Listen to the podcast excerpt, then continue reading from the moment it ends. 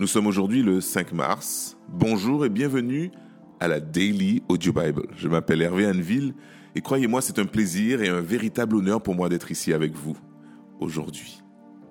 Notre 64e jour ensemble, et oui. Et nous faisons du progrès, n'est-ce pas? C'est le moins que l'on puisse dire en tout cas.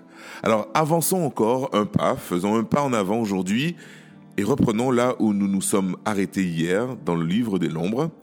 Hier, eh bien, nous parlions de la disposition des camps tribaux et du compte euh, de la famille lévitique d'Aaron et de Moïse au mont Sinaï.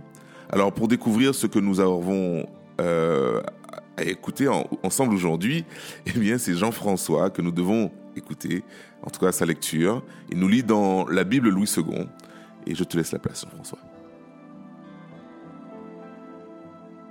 Livre des Nombres, chapitres 4 et 5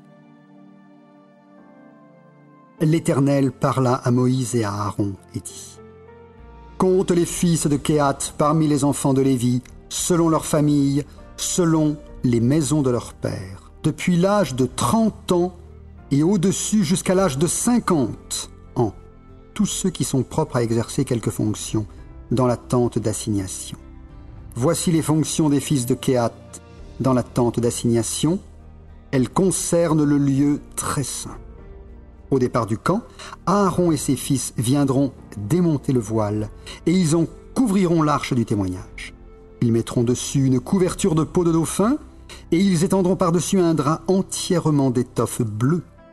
Puis ils placeront les barres de l'arche. Ils étendront un drap bleu sur la table des pains de proposition, et ils mettront dessus les plats, les coupes, les tasses et les calices pour les libations. Le pain y sera toujours. Ils étendront sur ces choses un drap de cramoisi et ils l'envelopperont d'une couverture de peau de dauphin, puis ils placeront les barres de la table.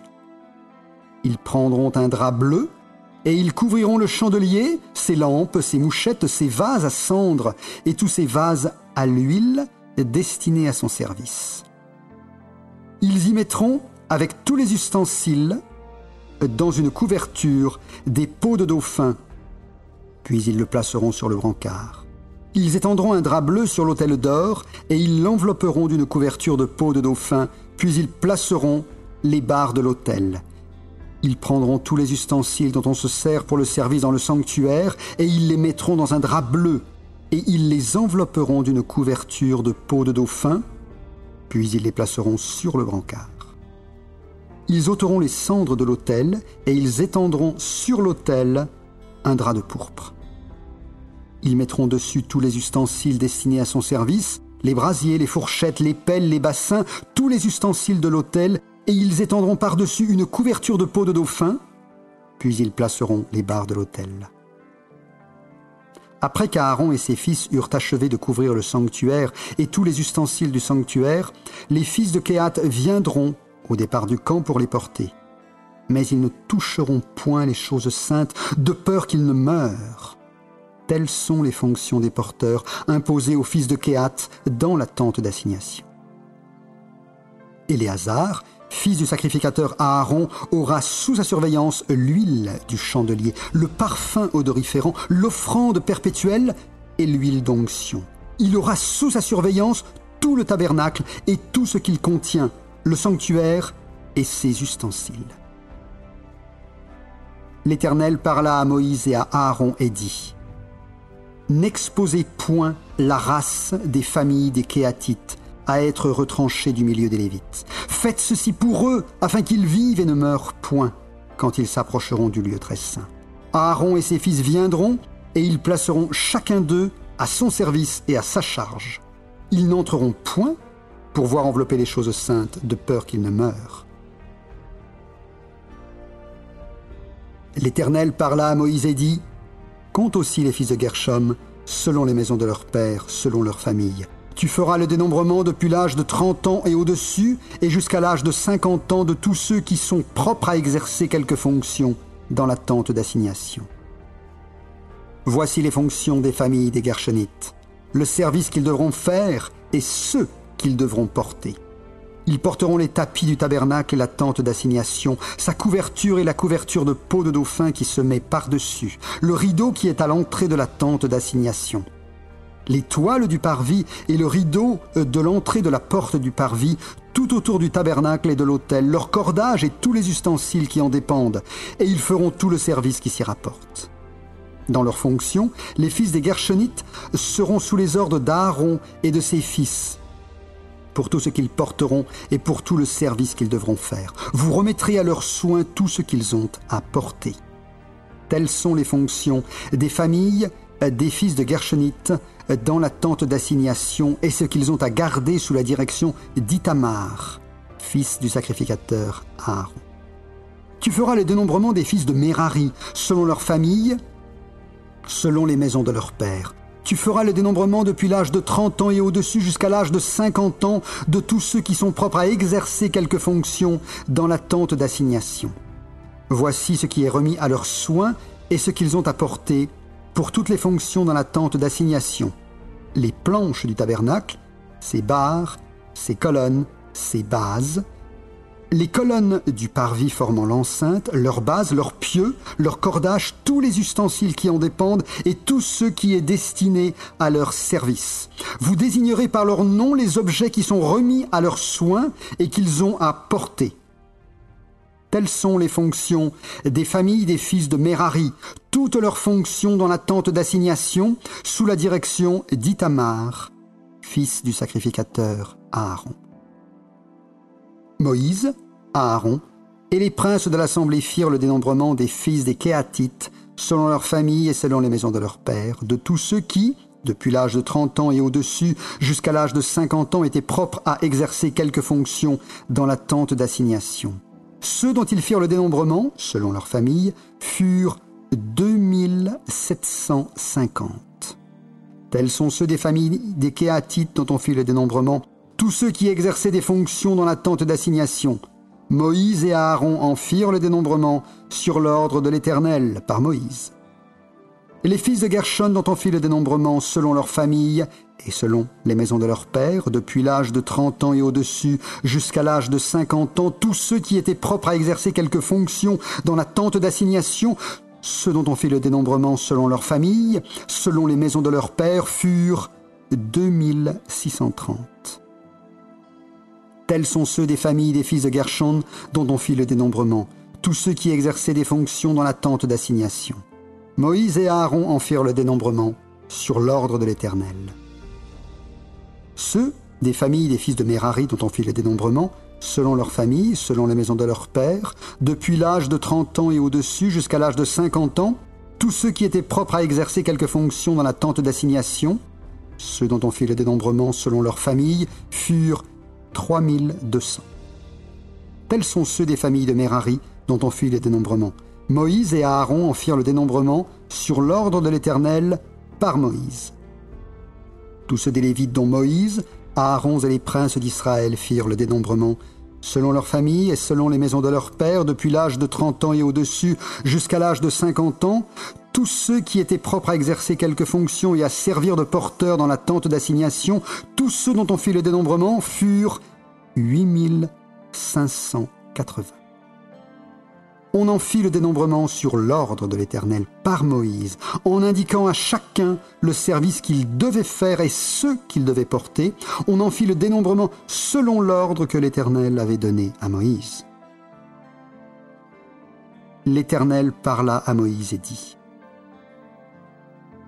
Ordonne aux enfants d'Israël de renvoyer du camp tout lépreux, et quiconque a une gonorrhée ou est souillé par un mort. Hommes ou femmes, vous les renverrez vous les renverrez hors du camp, afin qu'ils ne souillent pas le camp au milieu duquel j'ai ma demeure.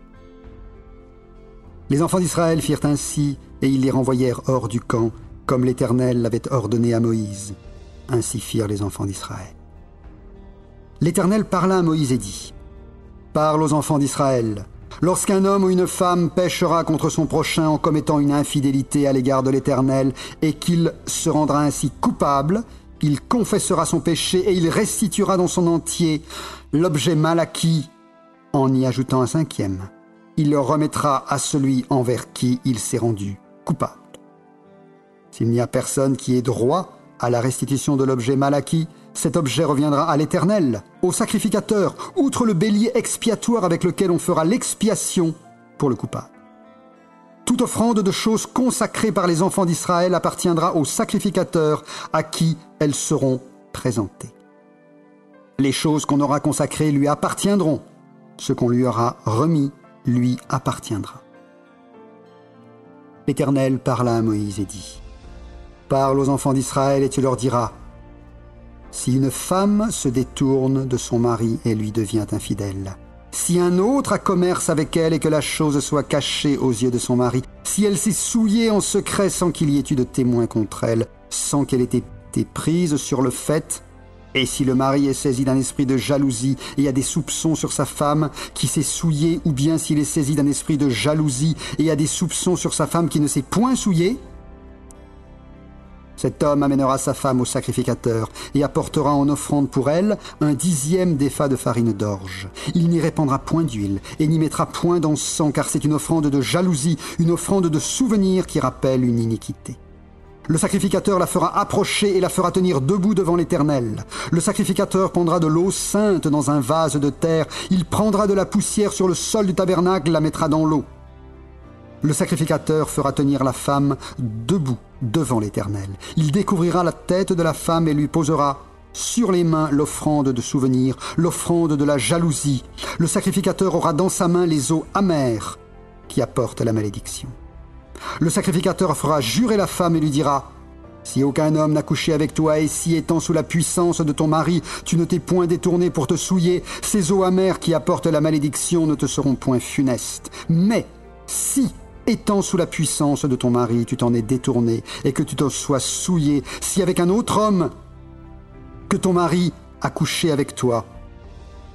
Et le sacrificateur fera jurer à la femme avec un serment d'imprécation et lui dira Que l'Éternel te livre à la malédiction et à l'exécration au milieu de ton peuple en faisant dessécher ta cuisse et enfler ton ventre. Et que ces eaux qui apportent la malédiction entrent dans tes entrailles pour te faire enfler le ventre et dessécher la cuisse. Et la femme dira Amen, Amen. Le sacrificateur écrira ces imprécations dans un livre, puis les effacera avec les eaux amères. Il fera boire à la femme les eaux amères qui apportent la malédiction, et les eaux qui apportent la malédiction entreront en elle pour produire l'amertume. Le sacrificateur prendra des mains de la femme l'offrande de jalousie, il agitera l'offrande de côté et d'autre devant l'Éternel, et il l'offrira sur l'autel. Le sacrificateur prendra une poignée de cette offrande comme souvenir et il la brûlera sur l'autel. C'est après cela qu'il fera boire les eaux à la femme. Quand il aura fait boire les eaux, il arrivera, si elle s'est souillée et a été infidèle à son mari, que les eaux qui apportent la malédiction entreront en elle pour produire l'amertume. Son ventre s'enflera, sa cuisse desséchera, et cette femme sera en malédiction au milieu de son peuple. Mais si la femme ne s'est point souillée et qu'elle soit pure, elle sera reconnue innocente et aura des enfants. Telle est la loi sur la jalousie, pour le cas où une femme, sous la puissance de son mari, se détourne et se souille, et pour le cas où un mari saisi d'un esprit de jalousie et a des soupçons sur sa femme, le sacrificateur la fera tenir debout devant l'Éternel et lui appliquera cette loi dans son entier. Le mari sera exempt de faute, mais la femme portera la peine de son iniquité.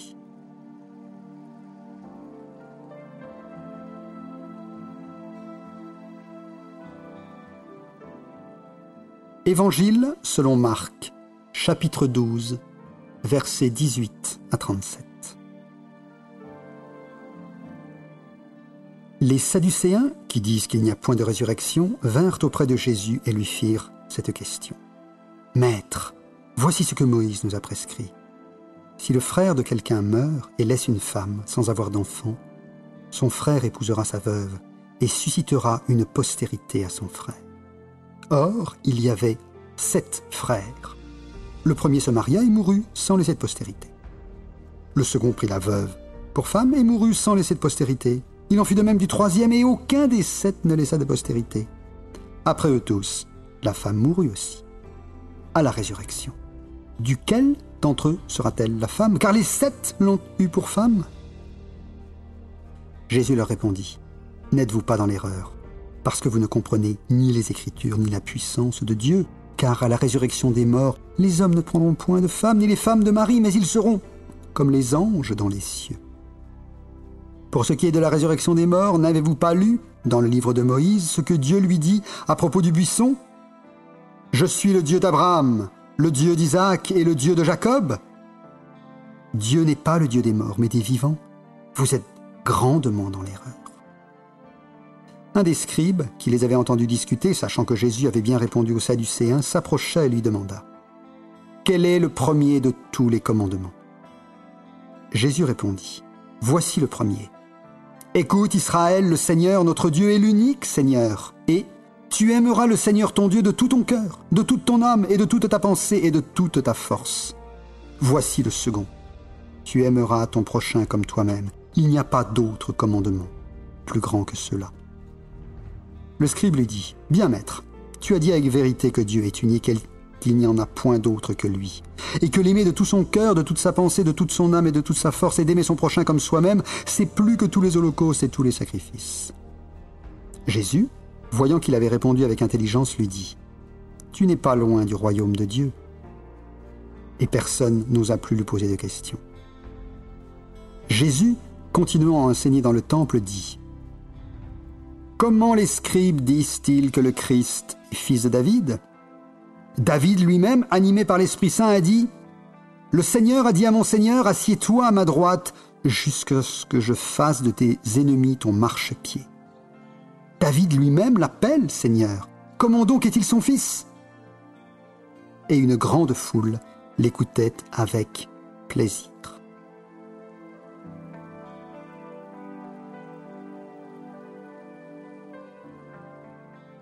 Psaume 48, Cantique, psaume des fils de Corée.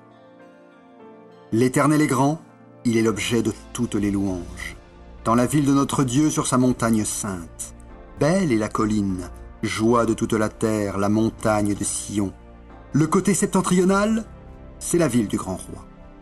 Dieu dans ses palais est connu pour une haute retraite. Car voici les rois s'étaient concertés ils n'ont fait que passer ensemble. Ils ont regardé, tout stupéfaits. Ils ont eu peur et ils ont pris la fuite. Là, un tremblement les a saisis, comme la douleur d'une femme qui accouche. Ils ont été chassés comme le vent d'Orient, qui brise les navires de Tarsis. Ce que nous avions entendu dire, nous l'avons vu, dans la ville de l'Éternel des armées, dans la ville de notre Dieu. Dieu la fera subsister à toujours. Ô Dieu, nous pensons à ta bonté au milieu de ton temple. Comme ton nom, ô Dieu, ta louange retentit jusqu'aux extrémités de la terre, ta droite est pleine de justice. La montagne de Sion se réjouit, les filles de Judas sont dans l'allégresse à cause de tes jugements. Parcourez Sion, parcourez-en l'enceinte, comptez ses tours observer son rempart, examiner ses palais, pour le raconter à la génération future. Voilà le Dieu qui est notre Dieu éternellement et à jamais. Il sera notre guide jusqu'à la mort.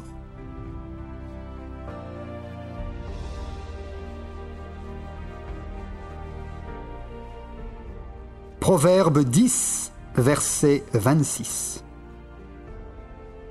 Ce que le vinaigre est aux dents, et la fumée aux yeux, tel est le paresseux pour celui qui l'envoie.